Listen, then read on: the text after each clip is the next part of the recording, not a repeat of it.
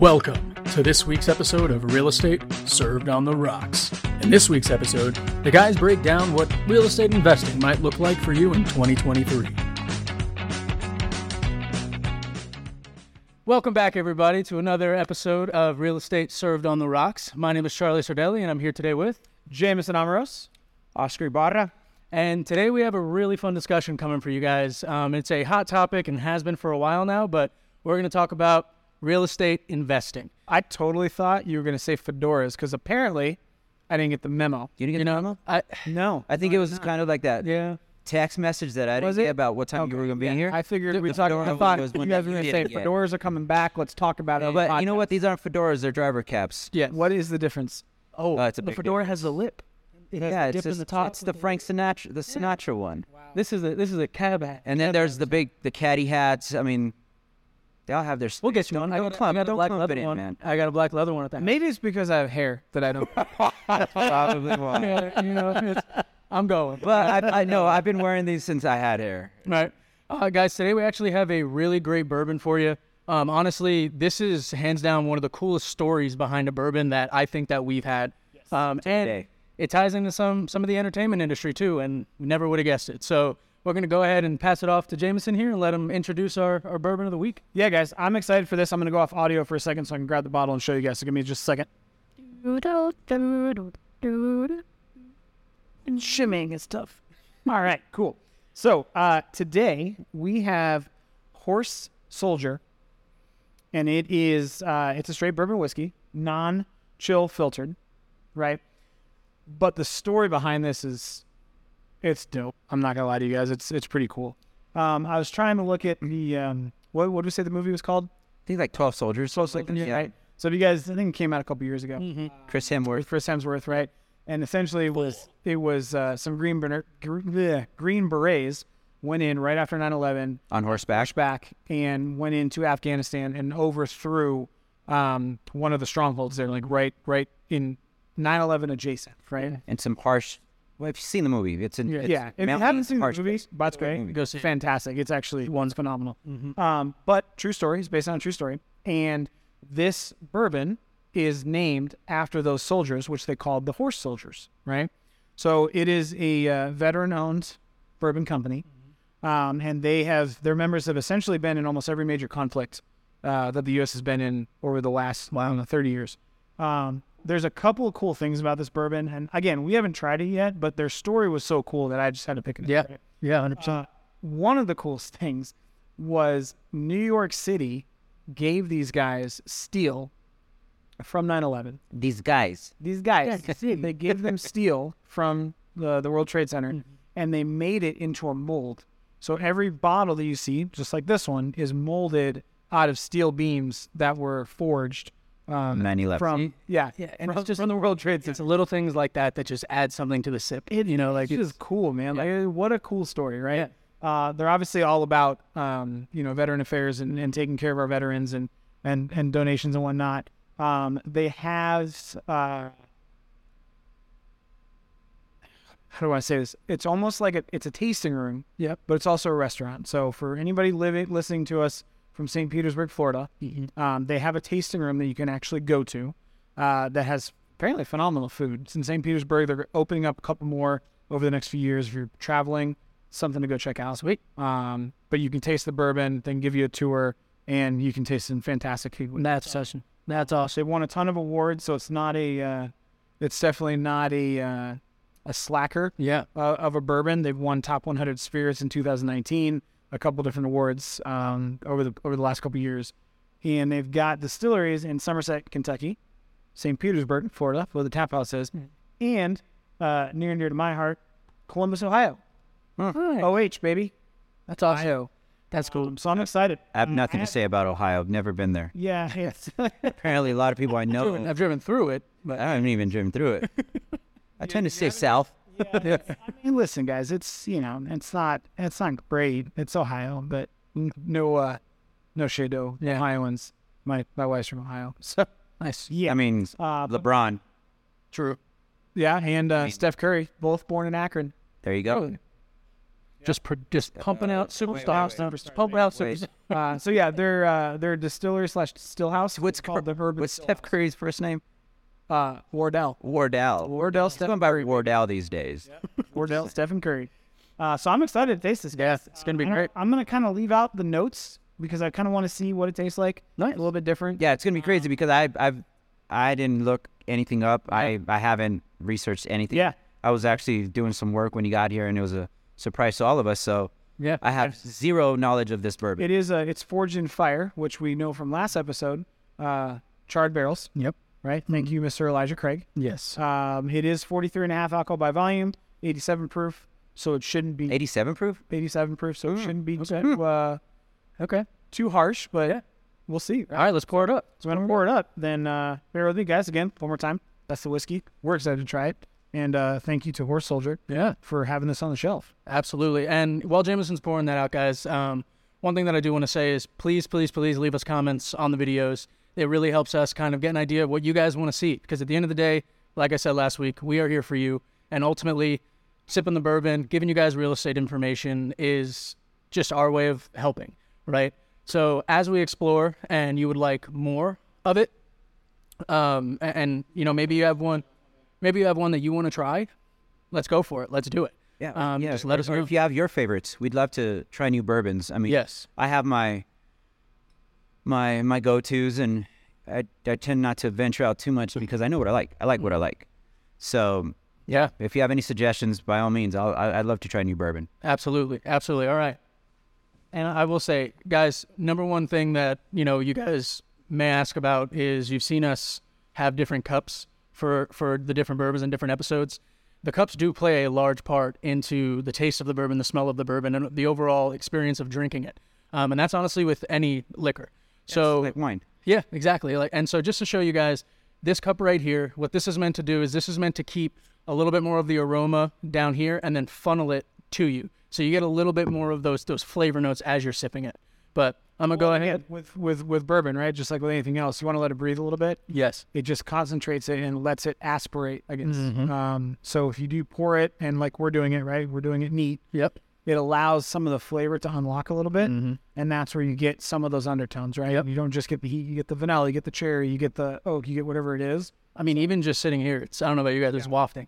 So I'm gonna give it a give it a twirl and a sniff. Cheers. And then- Cheers. Cheers. Cheers.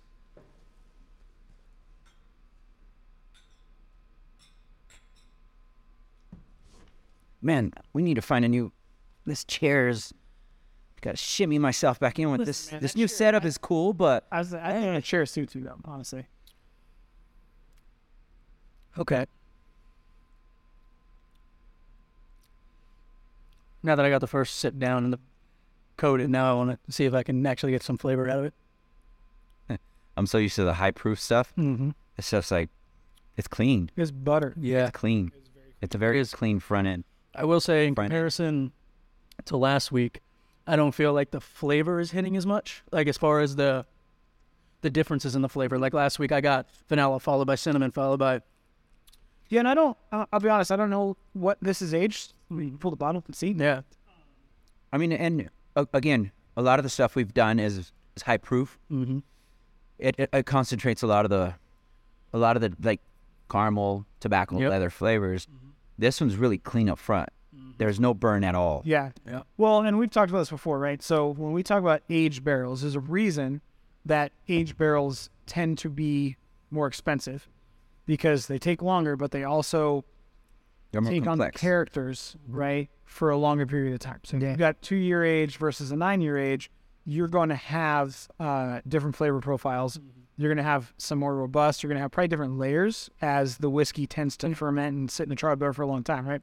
So that being said, these are aged at a minimum two years. Okay. So compared to last week was Nine year. That's true. That's true. um, so it's expected to not have as robust of a flavor profile. Very smooth. It is. Which I- that was a yeah. specialty barrel too, uh, because the Correct, the, yeah. the the non-specialty full proof are 12 year. Okay. So this was pulled because it was a, I mean, in all honesty, for for a two year sit, this is the flavor's great. Right. Um, as far like I said, it's not it's not punchy with the flavor. Right. You know, but I def- I like that you said leather. I've never heard that as a description, but it makes a hell of a lot of sense. Leather? Yeah, yeah. Yeah, like it, it I don't it, yeah, like, I don't know how to put it, but like I mean, I'm not to go lick the chair or anything, but it does It tastes like leather smells. Yeah. Back in the day, where you set a broken broken arm, bite on a self, Just letting it go. in like Yeah.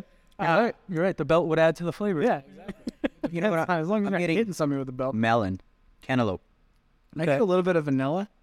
Mm-hmm. Um, it, this is one of those bourbons too that I would almost, I'd be excited to give to somebody who isn't necessarily a bourbon drinker Absolutely. because it's this would definitely not be something that they would be like, oh my god, that was overpowering. Yeah.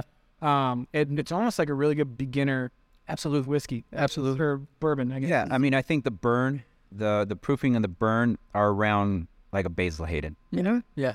Well, and that's something that I that I, I do want to accentuate for the viewers and the listeners as well is that, you know, if you're out here drinking Jameson, Jack Daniels regularly, I'm not drinking Jameson. you know, if you're if you're drinking those regularly, Yeah. you can't compare those burns No. to these burns because No. one, they're still different. They're mass produced. Yep. They're you know these take as you heard with the story, these take a little bit more love and time. Yes. Um, and I mean, each we're, we're very lucky here in this undisclosed location to have the access to the people that we do. Yep. and uh, we are we are going to bring them on um, for an episode just so we can get real real in depth with you guys because we know a lot of you guys really like the bourbon Oh, yeah. portion of the show. and these guys are experts. Sounds- Yeah. We got some. We got some guys and girls here that are Yeah, fantastic. yes, Bourbon guys and girls, they're they know their stuff. Absolutely, absolutely. I like them. I mean, it's it's smooth. I could. It's sip on good. This. I can sip on this easy. Absolutely. Well, and that's one of those dangerous parts for us here, is if uh if it's an easy sipper and we're talking, it just it goes Very down a little fast. A fruit forward floral. Yes. What I'm getting. Yes. what do we say? Uh, Herbaceous. Herbaceous. No, not even herbaceous. I mean, like no, it is. It is floral. like like will it? yes. Not my favorite. Yeah. That is herbaceous because it smells like it. It tastes like lawn clippings. Like when you mow the lawn and that that smell. That's what will it taste to me. Yeah. Not gonna lie, I do love that smell. Do you know? So, I mean, it's not Fun science horribly fact. bad, but fun science fact. Do you know what that smell is? They're dying. Legitimately, the grass screaming at you. it's going ah. It's sending it out to another blade. No, you know, we, we like a clean yard, and, and it's just like your facial hair, right? When you cut it, it grows back more. Yeah, So it, it works. I yell at my lawn all the time. So it yells at me. I yell it back. Like you're lucky the HOA gets on my ass. And with that being Need to said, hire lawn service. a lawn could be a very important part of a real estate transaction, right? Yes. Some people love it. Some people hate it. Mhm. Uh, Castle Rock. Fun total side note that you just brought this up. Uh, passed legislation that in Castle Rock, any new build has to zero scape Wow. because of water restrictions. Water. Uh, they, I believe it. They have to have. They can have a maximum of 500 square feet of natural sod in a backyard in Canada. That's not a lot, guys. Wow. Five hundred square feet is So you're gonna see any of the new builds. I just I'm closing on a DR Horton uh, next Monday, hopefully, fingers crossed, right?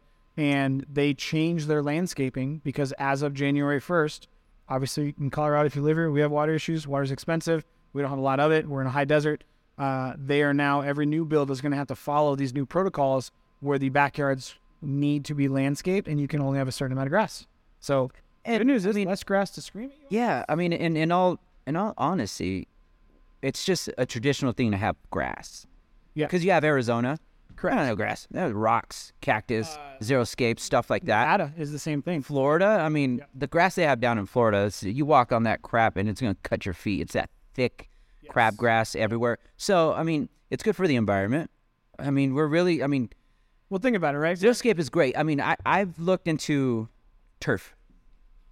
I want to I want to do turf. Yeah. I'm in the yard. I mean, it looks good all year round. I mean, it's a little pricey, but Well, I mean, water but that- bills less. And and that's I mean again great point as far as for our topic today investing right? And uh, again talking about the lawns talking about where your money goes. If you're looking at purchasing a property where do you want to put your money? What's what's going to help you one either sell and make your money off of that equity which if you guys don't know equity is the money that you make on your home over time so that's just a very simple What you explanation owe on your loan and mm-hmm. what your house is worth is that gap. yep And a lot of people don't understand it, that you have money in your house. Mm-hmm. And I, I'm just did this actually happened. Someone came in and asked me, "How do I access that money? Where's that money? Give me that money." And I said, "That's not how it works." So, okay. I'm just saying. I hate, I don't hate, I've had poor experiences with Rocket Mortgage in the past. Okay. However, when it comes to what Oscar just talked about, they have one of the greatest commercials of all time. When they talk about unlocking, and this is back during the refi boom, mm-hmm. and they were they did a full ad around unlocking the money in your home, and it was literally a husband and a wife, and the wife goes, "Hey, so you know, I think we have a ton of equity in our house," and the husband walks around with a sledgehammer and Popping holes in it. and just starts popping holes in the drywall, looking for the money. That's that awesome. he, that he had. I was like, listen, I just, you guys are not great when it comes to communication. However, Commercials are from a marketing standpoint, that was fantastic. Phenomenal. I fucking, I loved it. So, and, and again, um, this topic was brought up for uh, a number of things. You know, educate the public. There's some savvy investors out there. Um, a lot of real estate agents know what they're doing. They're investors themselves. But also, there's a, a misconception because you can do apples for apples on investments and renting versus owning. And they have what what's going on right now is there's a diagram that shows your rent is twenty five hundred dollars, your mortgage is fifteen hundred dollars for the sake of the conversation, right? And they said your rent's going to stay the same, but the price of home ownership, right? And there's and and they put in the diagram, you know, uh, upkeep and all this stuff, and you end up paying more annually, and your rent's always, always going to be the same. But what they don't illustrate is that you're also going to appreciate your home year over end. Mhm. Of course, there's maintenance you have to do. Plus, rents always go up anyway. Yep. So the misconceptions there, but you could, you could I, I'll play Well- devil's advocate on, on each side. I mean, I think it, one of the, I, I won't mention names, but uh, the motivational speakers and whatnot, they, Mm-hmm. they don't own anything. Everything's rented, leverage your money, invest in everything. Yes, you can. But when you purchase a home, you can use it as a primary residence. We all need somewhere to live. Yep. You get bored of it, ditch it, rent it, you have an investment. Boom. Well, and I think that's, I mean, that's a great point that you brought up too, because I know for me, before I even got into real estate, and I'll put a picture up for you guys in the video, and for the audio, I used to, I used to be full hippie. I had, Jameson knew me. I had hair down to my shoulders, and I didn't want credit. I was gonna live in a van down by the river, and he all was, that good he was. Chris Farley on us. Yes. Live on a in a van down by the river. Yeah, and and I will say like the one reason that I really wanted to talk about this topic today is because that is something that has been so lost in a whole generation. We 100%. we're scared of credit. We're scared of, of getting these loans and doing baby. that, right? But well, not only that, it, it's for me when I would hear a friend or somebody who was in real estate Yeah. go, "Hey man, are you renting? What? Why are you doing that? Just buy a house." And I go, "What do you mean? I can't. I can't just buy a house, you know?" And and it's that's such an important factor. Like what you're saying is monitoring rent versus home prices, right? Um, because I know for me right now, personally, I'm in an apartment and they just upped my rent ten percent. Now, with that being said, my rent's right around two thousand dollars a month. If I were to apply first time first time home buyer loan right now with the way that things are going, I probably probably wouldn't be able to touch that pricing for my for my mortgage payments, right?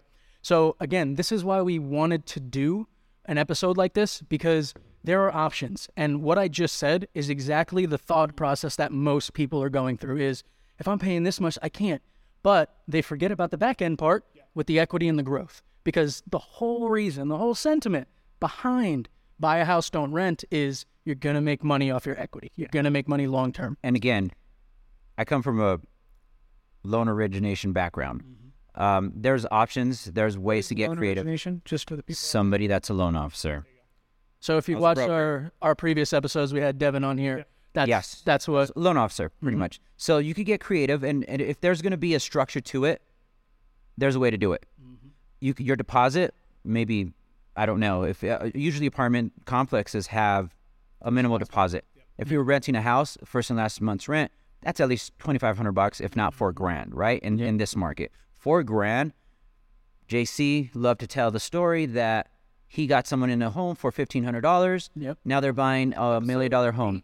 Yes. Yeah. So no that's for example, yes. quickly, I will, if you don't qualify, there's co-buyers, right, or or uh, co-signers for the loan. If you have a plan, if you're going to have roommates, you can afford it. Mm-hmm. And uh, there's also loans that will take in consideration the the, the potential rent from um, roommates, Yeah. and they'll they'll, they'll factor that in, and then you could buy. Yeah, well, see that that's that's yes, absolutely, and it's funny that you brought that up because when I first started, I went. JC had told me, "Hey, go do showings, go walk homes, get information, right?" And one thing that really stuck out to me was I, I think I went to seven, seven total in a weekend, and four out of the seven touched on renting. Like for me, I didn't expect them, you know, me to go in and go, hey, like yeah, if you buy this house, it's and you know you might want to get some friends in here. But again, it is such a unique opportunity for home ownership, and it's better for your friends to have you as a landlord than it is for Joe Schmo in Kentucky that's going to, you know, upcharge them and everything. And yeah, we may not want to deal with that with our friends, but at the same time, it works for everybody and it can help everybody. And as I mean, as far as going through this conversation, guys, I think it's important to differentiate when we talk about real estate investing. I, me personally, I think there's there's two sides, hmm. right? There's real estate investing for the purpose of buying, flipping, renting out, being a landlord, A savvy investor. right? Yeah. So that is just the investor, hmm. right? The other side of that is if I buy a house, what is that investment? Exactly. And it's it's an important distinction because they both have their benefits, they both have their downfalls, they both have their challenges, and they both have their rewards. The difference becomes what is your goal, right? As a mm-hmm. consumer, what is, what is your financial goal? Because I there's there's something called, you know, if you if you go in and buy a condo in Aurora, right, for three hundred thousand dollars, mm-hmm. it's two bed, two bath, twelve hundred square feet. I just got an email for an investment property, three hundred thousand in Aurora. Yeah, something standard. House. You're gonna go in there. Oops. You're gonna go in there, and you're going to now have an ROI and say, okay, if I invest this month into this much into the flip, I can then turn around and either sell it for a profit, Side note: ROI means return on investment. turn on investment. Um, I'm gonna get something back, right? If you are a millennial, and I, I bring that up because millennials, honestly, we are the largest home buying group in almost the history. We have a lot of power right now. that ROI might be a little bit different, return on investment, as Oscar just defined, where that return on investment is I now have a place of my own that I can make my own. Yep. Right. That I can put a yard in, as we talked about with zero zero escaping. Maybe I my my girlfriend and I now have a dog, and they we want to be able to have a yard. That can be seen as an investment return. It's just an emotional one Yep. versus a financial one, right? So as we're going through this conversation and talking about real estate investment, there's going to be different sides. Mm-hmm. And the goal is to give you guys the information because I know that everybody listening and watching is going to have different opportunities, different mm-hmm. goals, mm-hmm. affordability, all that kind of stuff. We want to go through both sides of that and kind of talk you guys through like why it makes sense going through in 2023. Is it worth it? We all have seen the headlines. We talked about a little bit last week. It's all doom and gloom. Everything's going to fall apart. Yep. Putin's going to nuke the world, whatever. Home prices Jeez. just a bunch of bullshit, right? Our job is to give you the information. And if you guys are debating on, hey, I might be the person that has some extra capital, aka cash money, mm-hmm. right? Cash to go to go buy a flipper and mm-hmm. and buy a home for two hundred thousand, Flipper. flip it, spend sixty grand on renovations. Another definition: a house that you're going to buy and then flip and sell Yep. to make profit. So let's say I buy a house at two hundred thousand, I put sixty thousand in, I can sell it for three hundred thousand. My profit's forty grand. Maybe that's your deal. The other side of this, hey, I just want a place to live and call my own, and I have to pay hundred percent interest like I am on renting. Yep. But if I buy it now, am I going to lose money? So we want to answer both of those questions for you. Yeah, absolutely. And that's and I think Jameson brought up a wonderful point around that as well. In the fact that again, like we say pretty much every episode, it comes down to your comfortability, where you are, and what you can do right now.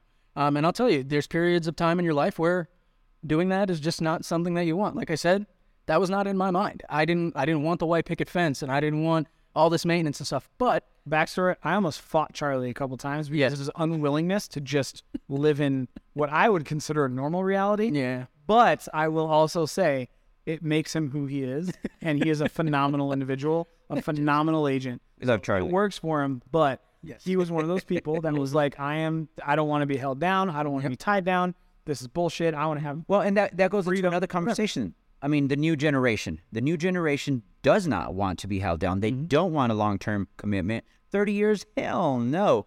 In the past, it was five to seven years. You were either refinancing, selling, buying a new home, whatever. You were doing something with your property. Yep. And whether you acknowledge it or not, when you purchase a home, you you got an investment now. Mm-hmm. It's part of your portfolio. You need somewhere to live, but it's it's it's there. It's it's an investment property. New generation, I think the statistics said two years. They want to come in, and I don't want a commitment.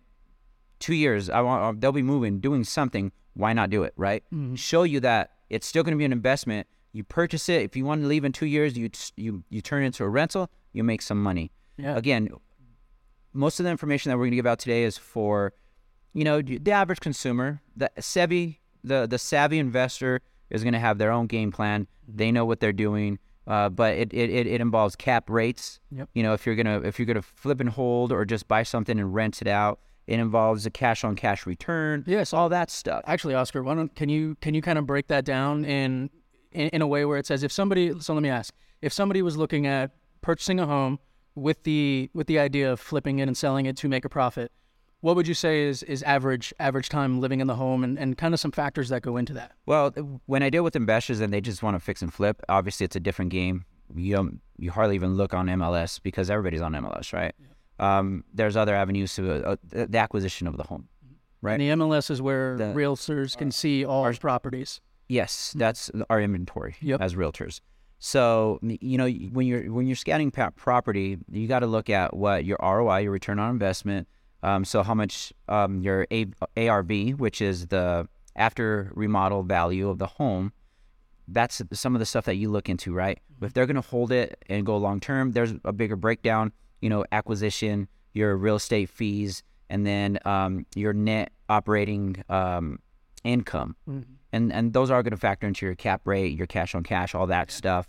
Um, they all have to make sense. Yeah. I was um, something that I learned from Lon Welsh. Shout out to Lon Welsh. She's a owner of uh, Your Castle Real Estate. Is um, you don't fall in love with the property. If you're investing, you're truly investing.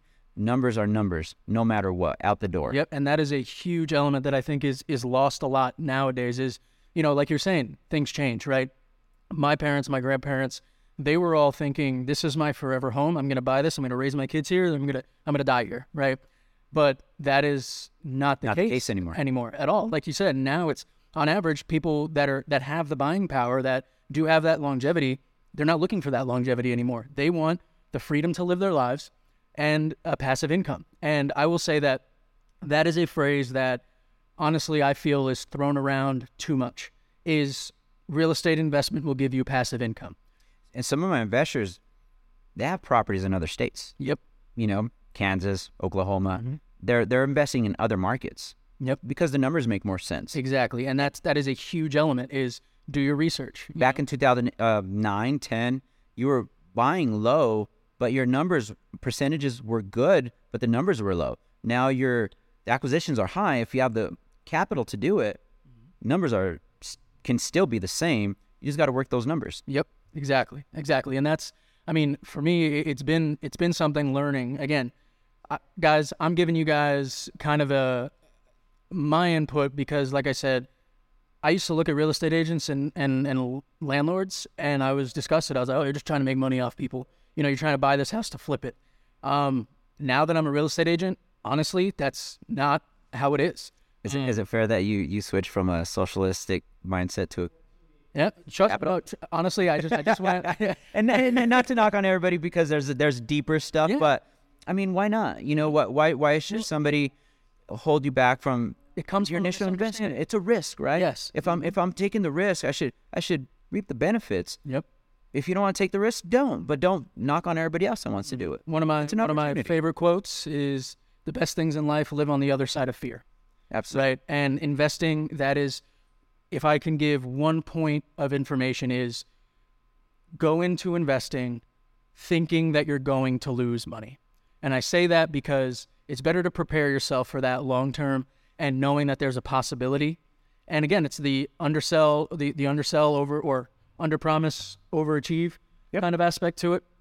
And and it definitely comes down to if you're not ready, don't do it. But understand that real estate investing does take chance. It, you are in again a market that is based on emotion and so many different changing factors. If you know me, you know I suck with names. So if I I, I can't remember authors to books, but uh, Susan something, she uh, she has a book titled "Feel the Fear and Do It Anyway." Mhm. Great book. And you know when it comes to investing, I try to invest and make the most intelligent decisions Yeah. to where my investments are going to yield me at worst break even. At worst. I mean, a lot of the questions that Obviously going high end, but when I calculate, I calculate to where I'm going to make a profit, or if I'm helping my client, mm-hmm. we're going to calculate and say, look, you're going to make a profit. Worst case scenario, you break even. That's how I like to invest. Nice. But you know, some of some some of the times your your return's going to be higher when you're like, okay, we might lose our ass off.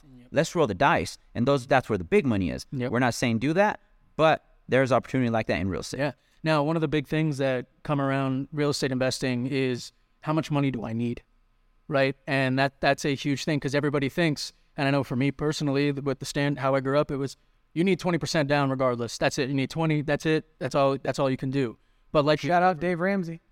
Oh, money management, man. right? But at that, as we have now, and as we've seen in this market, we've had to come up with creative ways in, in, in lending and, and you know saving over time. Right? Jameson, you you have experience. Wait with up. that? Yeah, I Dave Ramsey, I'm more of a T. Harv Eker kind of guy. So Oh, I, am I'm just just not a Dave Ramsey guy. He just he touts twenty percent. Here's here's the one thing. If you guys want to go and do your own research, right? Because obviously our goal is to provide you guys information. If you're looking at saying, hey, you know what? I have some extra cash left over. I want to see what investing looks like for me as, as, as an individual. Leverage is probably the most important thing mm-hmm. that people need to understand. And I say that because it's kind of asked backwards from a traditional mindset. Leverage just means can I leverage debt to gain assets? Yep. And Yes. when I talk to people, whenever I say the word debt, they're like, oh, I don't want it. I don't want it. I don't want it. I don't want it. Right? Me. Debt. How many Americans pay off their house? Right. Yeah. If I'm just saying. Look at that. Look at that statistic. The power of leveraging debt, mm-hmm. you will then have a leg up on, I would say, 80% of the population mm-hmm. when it comes to investing in really anything, but real estate specifically, because obviously that's our world, right? Mm-hmm. So when I say that, what I mean is if if I'm buying an asset that's appreciating, which we've all decided that that's what real estate is, right? So, quick statistic, just because I'm stat guy, um, I pulled December year over year. Right? Again, shout out Colorado. This is Colorado market. Obviously, everybody's different. This is just the Denver Metro. Like Oscar said last week, because of the way Colorado is, we kind of lead the charge. We do, but this is Denver Metro. So I know last week we talked a little bit about market statistics when we were talking about what 2023 would look like. One of the things I mentioned was over the last year over year, uh, and over the last three months, um, you had listings decline, you had pending contracts decline, you had days on market increase, right? All indicators that the market is slowing down. Yep. Is that fair to everybody? Man. So one of the things that I looked at was okay, well, if that's the case, let me look at pending listings. How many of them took price decreases? Yep. Over, and we do it a rolling seven days, right? But if I go back three months, about 60% of listings in the metro area, Denver, right? So Denver, Aurora, um, anything in Douglas County, Parker, Highland Ranch, Lone Tree, Centennial, Little Sam. Rock, yada, yada, yada. Not Hugo. Okay. You know what? King of Hugo. not Hugo. I'm gonna buy that town. I'm gonna put a Also, hey, head. by the way, if we should do like a contest of like the first person that gives us like the coolest place to eat in Hugo yes, should get a yes, I've been to Hugo. No, I'm down with that. I'm gonna call BS because I I've been there a few times. There's, it's a Anyway. one street town. Yeah, there's got to be one place that sells like churros or It's some black corn or like great sandwich. Anyway, uh, It's called the corner store. yeah, there you go. Right, kind of like Oregon Trail. I can buy like malaria vaccine and Yeah. No, you're gonna die of dysentery. yeah, perfect. Well, that's what we all. we lost Grandma in the river. Yeah, I forged every single river. First off, okay. So shout out to old school Oregon Trail. Always forge the river. Your horse dies. Your horse dies. Okay. There's honor in this. What happens? There's honor. It's like I shot a bear, and elk, and I only get two, ten pounds of meat. 18,000 pounds of meat and I have no medicine. My family's dead, but I am full. To go. Actually, I was like, really it. That was, that was like the first real estate, too. Yeah. That was crazy. Anyway, totally off topic. Uh, over the last three months, whoop, we'll go back. 60% of listings took a price reduction before they got sold, right? Wow. So in in most people's head, they go, "Oh my god, prices are dropping." So the investment that I was looking for is going to lose value. Well, guess what? According to December, and I would venture to bet January is going to be the same thing when that report comes out. Median home prices in the Denver metro area in Colorado increase year over year two and a half percent, Yep. like clockwork. Mm. Even with less or more days on market, less listings, less pending, so on and so forth. Home values are still appreciating. Yep. Right. So it's that point of understanding that if that's the case, and I can use debt to secure an asset that is then going to increase in value, That's important, Yeah. right? Absolutely. Like, think about it. If I have a house, let's say I buy my first private primary residence, it's a townhome, three hundred fifty thousand dollars, whatever. I sit on it for two two years. I do some improvements. I upgrade the kitchen, the bathrooms. I replace the flooring, all the the big ticket stuff that's going to give us a return, right? Mm-hmm. I bought it for three hundred twenty thousand dollars, let's say. Two years later, it's worth four hundred twenty thousand, five hundred thousand dollars in three years, et cetera, et cetera. I can then take out something like a HELOC, which is a home equity line of credit, mm-hmm. which is debt, right? Because it is Leverage. credit. leverage. But I can leverage that to then purchase another property as a down payment. Not, not So only- now what I've done, so let's say I take sixty thousand dollars, right, and I put it down on another three hundred thousand dollar townhome. Okay, yeah, my mortgage payment on the new house is whatever it is, but then I turn around and I rent that out, mm-hmm. and I'm making three to four hundred dollars a month as a landlord. Yep. Well, what I essentially did was I paid sixty grand to buy something for three hundred thousand that is now netting me four hundred dollars a month in cash flow after I pay a property management company to manage it for. me. and that's key. Property management. They make everything easy. But it's a huge point that I want people to understand. And if you guys have an opportunity to look at what leverage looks like in real estate investing, it is probably the single most powerful tool Yep. that you can use and one of the best reasons to purchase a home. Mm-hmm. I am in a position right now, man. I bought my home two years ago. Yep. Okay. And funny fact, what I did was I pulled out a home equity line of credit on my house. I bought in 2020, which we all know is absolutely just fucking insane. Crazy. I did the same thing. Same year. Right? We moved the same time. Same again. Yeah. As a matter of fact, Investment fun, mindset. Hey, real fun fact. I almost bought the house that Oscar bought, but at the time, it was a little bit more than what I wanted to spend. Nice. And JC, I was gonna say. I was gonna say shout out to JC. You knew what he was and doing. uh, Oscar ended That's up buying the house. that's how I met JC. His neighborhood, Opal Ridge, Opal Ridge, right? Opal Ridge. Yeah, is fantastic in Castle. I love it. That's awesome. So we're just on the other side of the road, and uh, we ended up getting that, my house because Oscar ended up I went under contract. I was all over it. Yep. But what I did was before I got into real estate, I sat there. I said, okay, well, I'm not going to have any money if I go and get my license. I, I was coming from a salary job. I was getting paid six figures every two weeks, 401k, blah, blah, blah, blah, blah. But I understood the potential mm-hmm. that real estate had for myself and my family. Yeah. Risk risk and reward. Right. So, so, but mm-hmm. what I realized was, well, if I go into this, I don't have any clients. It could be six months, 10 months, whatever it was. I took a HELOC out. And because my home increased in value in a year mm-hmm. that I offered it, that I that I owned it, right? We bought it 539. Yep. It got reappraised at 680 in a year and a half, right? So I go, okay, we can borrow up to 80% loan to value, whatever that looks like. I ended up taking out a HELOC that essentially paid for my mortgage for a year, which allowed me to do something that I had a passion for Yep. that had leverage not existed, I would not have been able to do. Absolutely. And and I mean something you know that, that a lot of people don't really recognize. And and the reason I brought up the the pricing, right, to to get into it.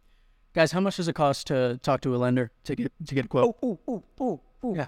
Uh, free 99. Oh, look at that. Coffee? Right? Yeah, maybe. There's even a call. Maybe. If Right. it's one of our preferred lenders, hey, just call. Yeah, right. And and that is something that a lot of people think that you're gonna have to give away your firstborn child, your your you know your your kidney or whatever to get information that starts you out on investing. All you have to do is reach out reach out to a lender. And again, guys, shameless plug. All of us have have lenders in the pocket. And If you need any help, please let us know. We'd be more than happy to reference you. But that's an important part. Again, is a lot of people think I need 20% down when all you have to do is sit with a lender, mm-hmm. give them give them your income, like you said, give them you know your your debt to income ratio, all that kind of stuff, and they'll tell you like, hey man, if you can if you can work five grand, I can get you into something right now. If you're renting and you need to borrow money, things get tight, you want to do some traveling or whatever, mm-hmm. what do you do? Put it on credit cards? Mm-hmm. Yep. What's the interest rate on credit cards? Some are 20. 17, 18. Yeah. Astronomical, right? Mm-hmm. Not the best idea. Wait till you have money and then do it. If you have a house, you borrow against your equity. You borrow against yourself. You almost Minimum. You essentially turn into your own bank. Absolutely. Yep. To do whatever the hell you want. And I don't care. I mean, it's not a good idea to pay off cars and stuff like that with your mortgage. I always advise against that. But if you're in a pinch, why not draw from your HELOC? Yep. I mean, you'd start leveraging yourself. Then, you, then you have some some purchasing power that you're not spending off your hard-earned money. Now your house is helping you invest in more or do other things that need to be done. Or one month you're having you know some hardships, put from your equity. Next month You know, you have they all have different structures, uh, different banks.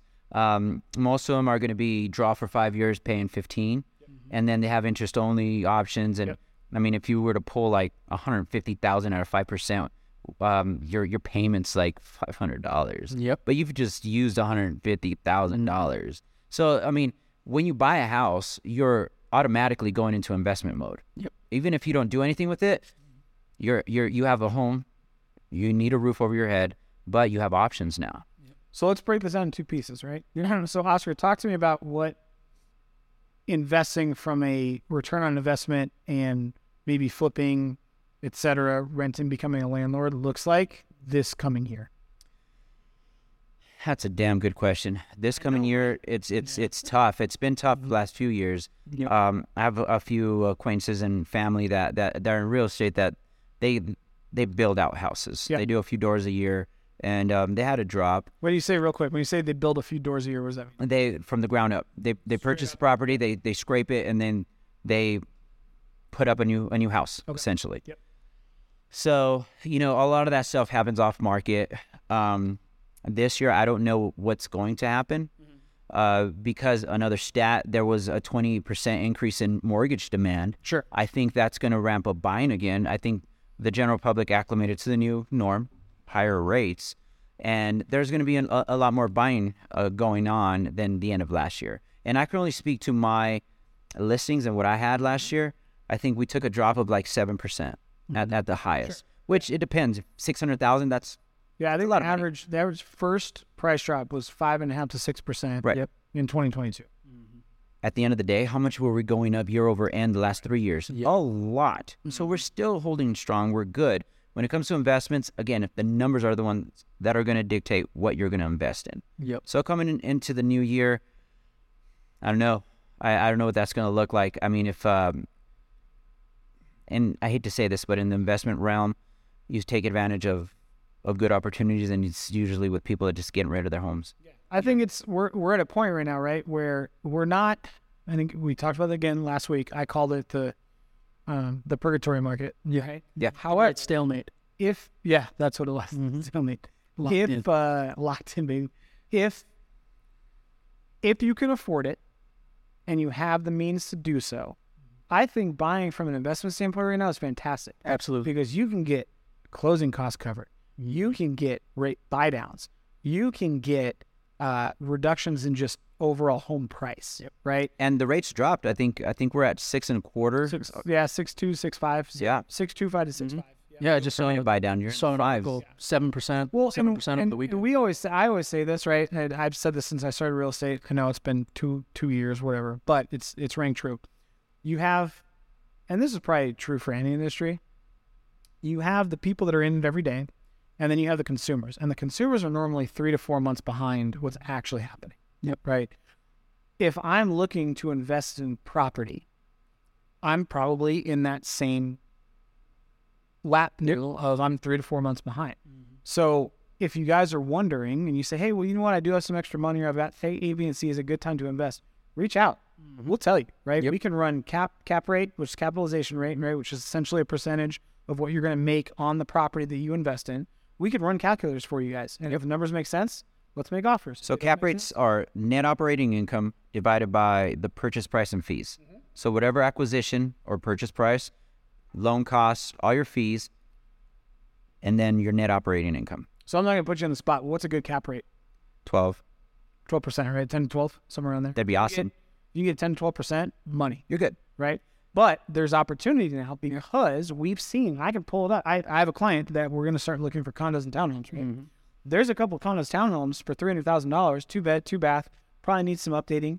That have been on the market for forty seven days. Yep. What do you think you can do if I'm an investor? Do you think I can get in at two hundred and eighty thousand? Problem. Do you think I can get in at maybe three hundred thousand with fifteen grand in concessions? And talk to us. We know there's hard money, Yep. merchant's mortgage. There's investment banking out there, guys. Yep. Use your equity in your home, invest. Again, it's it, it's a little bit of a risk. Nobody wants to do that, and a lot of people don't want to be landlords. Yep.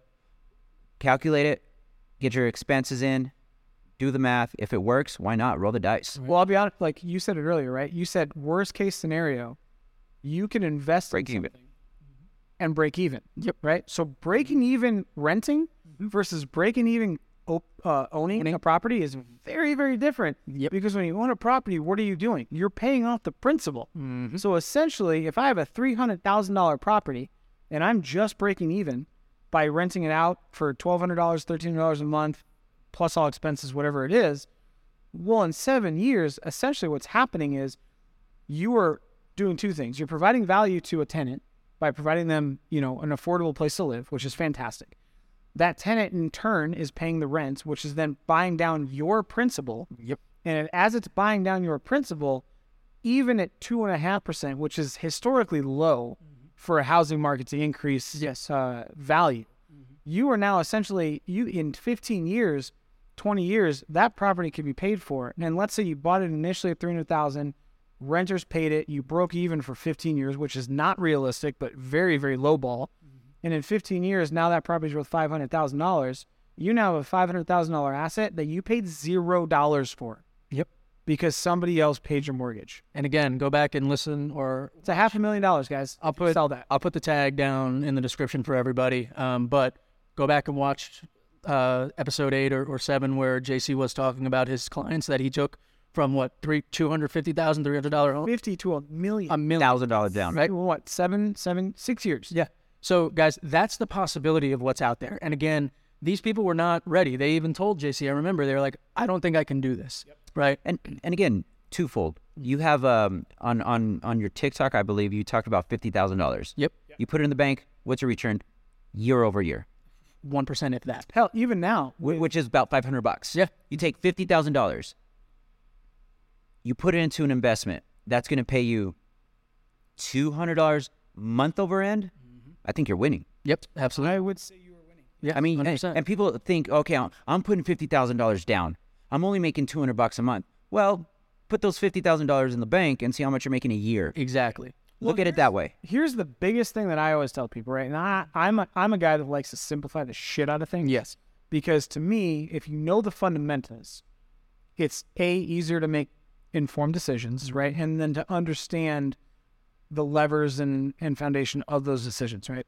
If you look at assets in general, there's certain assets that will fluctuate year over year, mm-hmm. month over month, decade over decade, whatever it is. When you look at real estate, until we colonize a different planet or the moon or something else, mm-hmm. land is finite. And where you can build Freaking colonizers. is finite, right? Right. So to me, if I'm looking at an asset, I say, okay, yes, there's a short-term goal, long-term goal. If I look at long-term long-term goal, land is limited mm-hmm. Yeah, something that they're not making anymore. on land.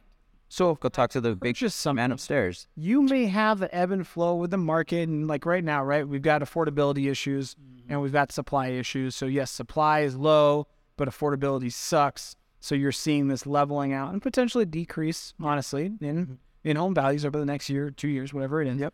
But over the long game Exactly. if you were getting somebody else and you're providing them value and they're paying your mortgage and whatever it is because land is finite the resource is finite mm-hmm. it will only increase in value over time Yep. and yes everybody is used to 20% year over year increase in houses right because that was a It was crazy. it was a manufactured thing Yeah. that happened mm-hmm. right so But okay, go back oh, to 2020. Why did we buy in 2020? exactly Oh my God, it was free. Money's It was free money. It was cheap, cheap money. I was like, I'm stupid if I don't make the move now. Yep. You know, because I knew that wasn't gonna last. Now was not gonna last. to 5%. It was not sustainable. the market's going to crash. It's not. No. Right? Home prices are going to come back to earth, which I think we talked about this last week as well. I said Colorado was 590% over the last 10 years, right? Mm-hmm. Is it realistic? No, it's manufactured, right? Right. But right now, I just looked at December, 2.5% median home price value increase mm-hmm. is 2.5%. That's awesome. That's low. Yeah. I was gonna say, and that's in Good that's because in we we're thinking we're going decline, right? Right. Yeah. But that's mm-hmm. good. That's a good. Yep. That's a good sign that it's it's continuing the trend exactly. of historic. Well, Warren Buffett said something in one of his books. He's got a lot of books. He's a very He smart reads man. a lot of books. He does read a lot of books. That was a very very Trump-ish answer. That's actually more He's a good like- book. He's a good man. I should read his book. It's a I great it was book. a, it was a Trumpism equated with uh, Anchorman. Yes. and leather bound books. and smelled rich mahogany. Uh, Warren Buffett, Warren Buffett rich from an investment from an investment standpoint said, buy when others are fearful, Yeah. right? And then stay true when when others are greedy. Yep. Then stay put. Absolutely. And right now, I think we're in that weird spot where everybody's so used to free money, essentially. Now the rates have gone up, it's like, oh my God, everything's going to. Yep. If you have the means and you have the affordability, and we talked about it last week, your monthly budget, whatever that is, if you can afford it, I think personally, right now, mm-hmm. as a buyer, you have a phenomenal opportunity Yes, hundred percent. to purchase. And whether it's for an investment, immediate return, I'm going to flip something and sell for something more, or it's the more emotional, I want to own a home and and be secure in the fact that it's going to increase and appreciate in value. Right over the next six months, it's a fantastic time because those interest rates are keeping all of those fearful people Yes. away Mm-hmm. which now lowers the demand, which means you can now ask for things that get you and set you up in a position over the next five to 15 years. And you could sit there and in 15 years go, oh, I, I bought five properties over the last 15 years and I was using my equity along the way Yep. and leveraging my debt. What, what mm-hmm. did you do? You were renting and your rent went up 76%. If you mm-hmm. bought in 14, 15, 16, 17, 18, call me. You have you have tons of equity, mm-hmm. and Yeah. let- let's let it work for you. Yep. Well, If Well, you're renting right now and you're looking at, man, 10, what'd you say? 10%? ten percent raise. Yep. And you know what? It's cool. You get your maintenance done. Yeah. All these. Don't different worry about things, but- hey, Okay. just out of curiosity, like with a landlord in a condo with 300 tenants and your sink breaks, mm-hmm. how quickly does somebody? Well, yeah, and that's what I was gonna say, and you know, I mentioned it last week when you know with my girlfriend is like giving me that that view, and I know a lot of. I said earlier I was a hippie, like what changed that thought? And honest to God, it was having a vision of the future, because I didn't before, and now once I started learning, looking at investing, looking at equity, looking at what what was available, I'm going, wait a second, this is not as hard as everybody made it out to be. You just not know the rules of the game. exactly. That's it. Exactly. And again, lenders are free to talk to. And realtors are also free to talk to. Yes. You know what's crazy is that I grew up not knowing much about financing, mm-hmm. yet alone mortgage banking. Yep. So I had no clue that 20% was the standard of mm-hmm. what you needed to save up to buy a house. Yeah. Mm-hmm. I got in industry when I was 21, back in 2000, 2001. I was a lender. I thought the norm was 3%, 3.5%. And back then, actually, there was 100% financing, not non VA. Yeah, that So that, that, that, that, was- turned out well. that turned out great. I had nothing to do with any of that. Now- oh wait. Sh- Shout out shit. also, if you guys haven't watched The Big Short, Yes. Yeah, that was that was us. It's- uh, everybody that was Short. everybody that was in the industry back then. Uh, so you So- understand that that's not going to happen. but that's just it. I didn't understand that that was the, the industry, the, mm. the not even industry, the the consumer standard of buying a house, twenty percent, and it's Knowledge, not the truth. Knowledge, knowledge. Yes, Right. That's that- what it comes And down it's it's it's case by case. Yes. talk to us. Let us know your situation. The more we know, the easier it is for us to place you in the spot you need to be.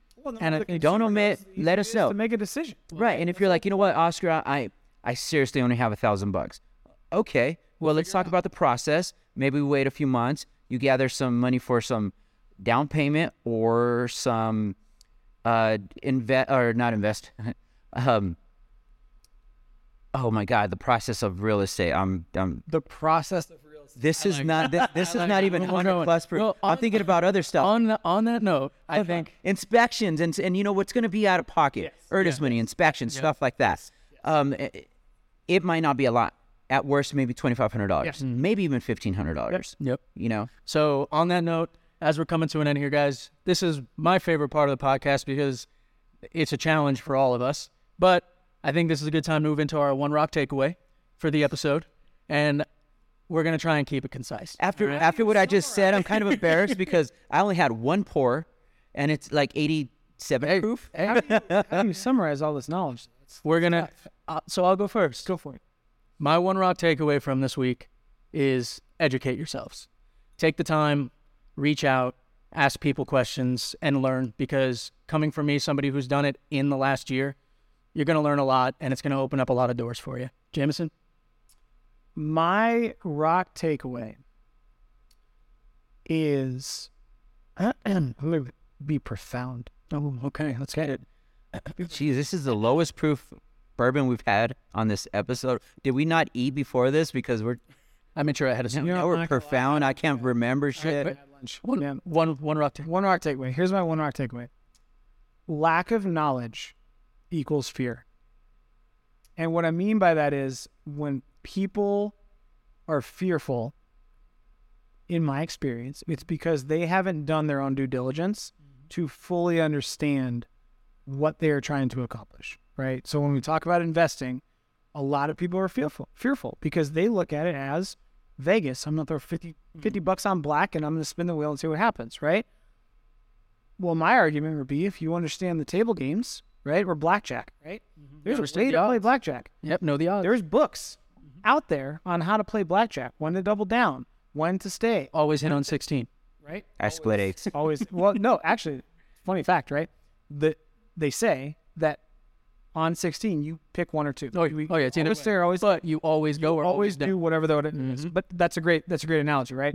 If you read a book on blackjack and then you go and gamble enough on blackjack, most likely you're going to come out on top. Mm-hmm. What happens is people are fearful or they just don't want to put in the extra work, right? To understand The the beauty of this industry is you guys can come to us and we can give you our knowledge and we are in our insight and point you into the right direction with the right resources and set you up to win.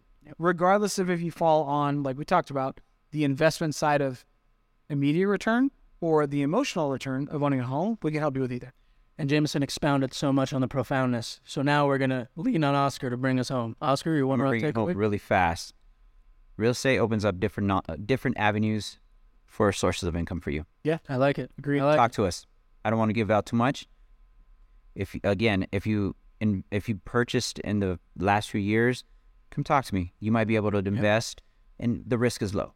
And now, for the part that everybody waits for, Bruce Buffer. let's go ahead. Let's Also, go ahead. That dude has the greatest job in the in playing. A hundred. He makes Okay. hundred and fifty thousand dollars per event that he announces. Yep. Yep. No, unreal. No, it, it's per every time he says his his uh, catchphrase. Per catchphrase. So let me let me let me channel it. Okay. Huh. Fun. Be quiet. and now, here comes our rock rating. You sounded kind of like like Marcus Aurelius. Ooh, ooh, uh, I'm sorry. It's it's it's Are you mic- not entertained? It's the microphone in front of me. I just want to want to do all the voices. All right. So All right. Cool. Rock rating. rock rating. All right. Uh, well, Oscar, you you left you you ended the rock takeaway.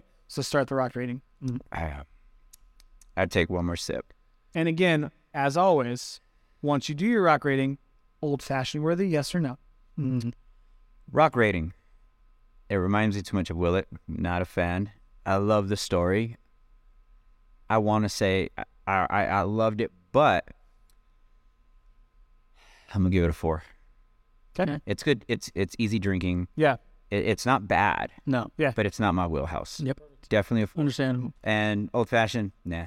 No. Yeah. Ingredients in old fashioned would eat that up. Right. Sweet. I agree bitters. Yeah. It, it would. It would. It, the, the bourbon would get lost I would, I would say I would rather have this on its own. on its on its own than an old 100%. fashioned. Hundred percent. This is a leave it alone. Just drink it. Yep. Jameson.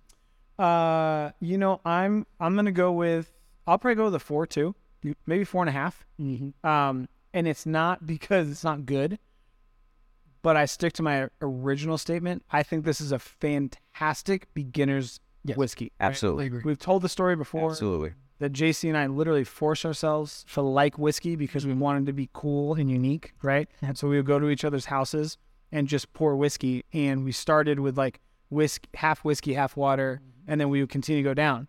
But we were drinking what we were considered high end now, right? Yeah. like Weller 12s, E.H. Taylor, Eagle Rare, Blanton's, not to shout out. Stag. It is what it is. Yeah. Um, had I had this as one of my first whiskeys, honestly, I would have been turned on quicker. I think mm-hmm. it's mm-hmm. easier drinking, it's smooth. There's not really a burn to it. Mm-hmm. Now it's not complex. Yes. which I think that's how we rate these. Is like you know what? How what's the flavor profile? We've been drinking for a while though. We've had bourbon for some time. Yes, So. and now And that's right? but fair, if right. this was one of the first bourbons I tasted, it'd get rave reviews just from the fact that it's very easy to drink. I think four and a half rocks would be good. Um, it's an easy sipper. Again, I, I concur with Oscar. Story is phenomenal.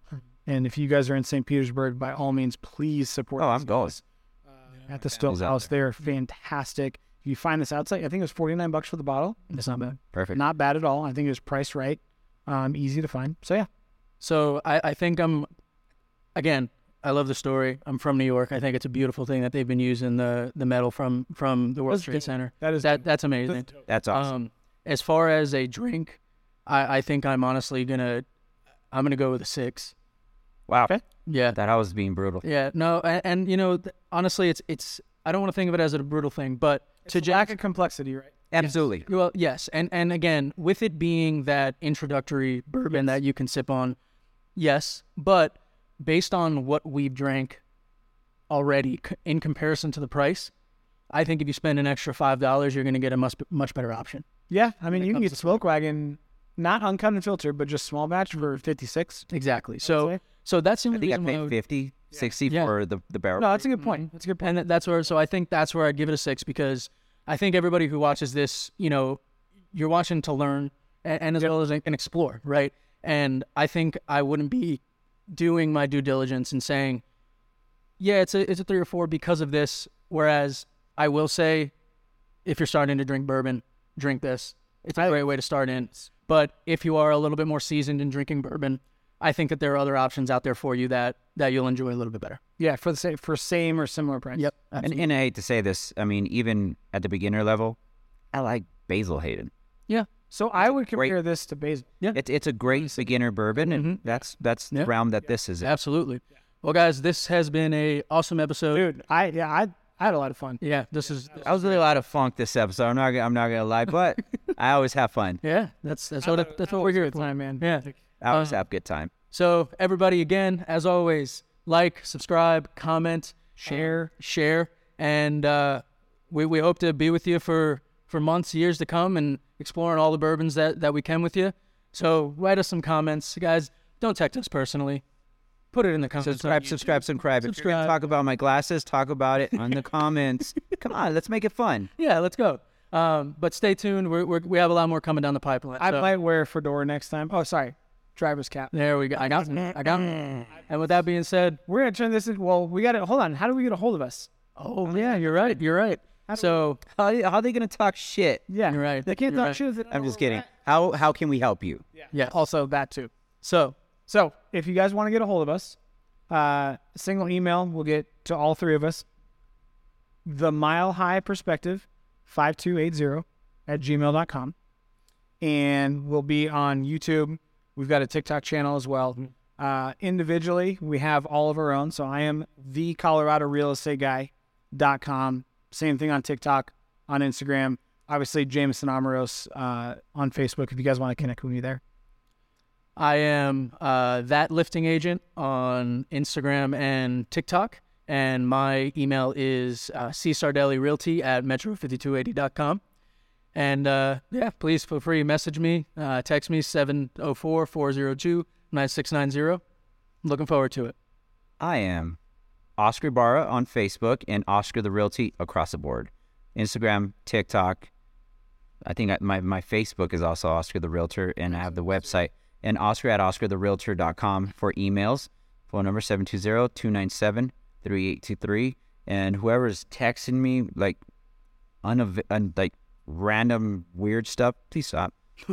And I was I, I was holding back giving my number because all of a sudden I get these random texts from an unavailable number, and it's like, all right, maybe I should stop giving my Right. number out on the podcast. And with that being said, everybody, no, that's a good thing. That means we're reaching people. So, uh, yeah, if you guys listen, the one thing we want to know is a how we can help you guys, right? So we know that 100. real estate's complicated, and our entire goal of this is to make it uncomplicated for you. You're not the expert, have and not because you don't know. It's because you don't have to be. Let us be. Let's take that burden off questions, you. You talk to your brothers, sisters, sisters, uncles, aunts, dog, nephews, dog's cousin. Doctor. They go, you know what? I don't know. Like this doesn't seem right to me. Shoot us an email, put it in the comments. We'll answer it. Uh, on the flip side of that, from a whiskey standpoint, right? We love to try new things. Yeah, send us So if something. yeah, if it's something that you're like, oh, you guys have to try this and review it, let us know. Um, we'd love to do it, and I'd, we'd love to give you our honest opinion. And we appreciate everybody that's watched and listened, uh, and you know, hopefully, we provide some value, some laughs, you know, what, whatever it is, we're we're here for you guys. Absolutely. So if that you recommend said, Fireball, we'll We're buy gonna do it. it eventually, but I mean, I don't, I don't know how that episode's gonna go, but we're gonna keep going. So I'm gonna sign off here. Everybody, have a great week. We'll talk to you next week. Thanks for being until here. next time. Thank you. Subscribe. Thank you for tuning in to this week's episode of Real Estate Served on the Rocks. You can find us on Apple Podcasts, Spotify, and for the weekly video version, subscribe to our YouTube channel.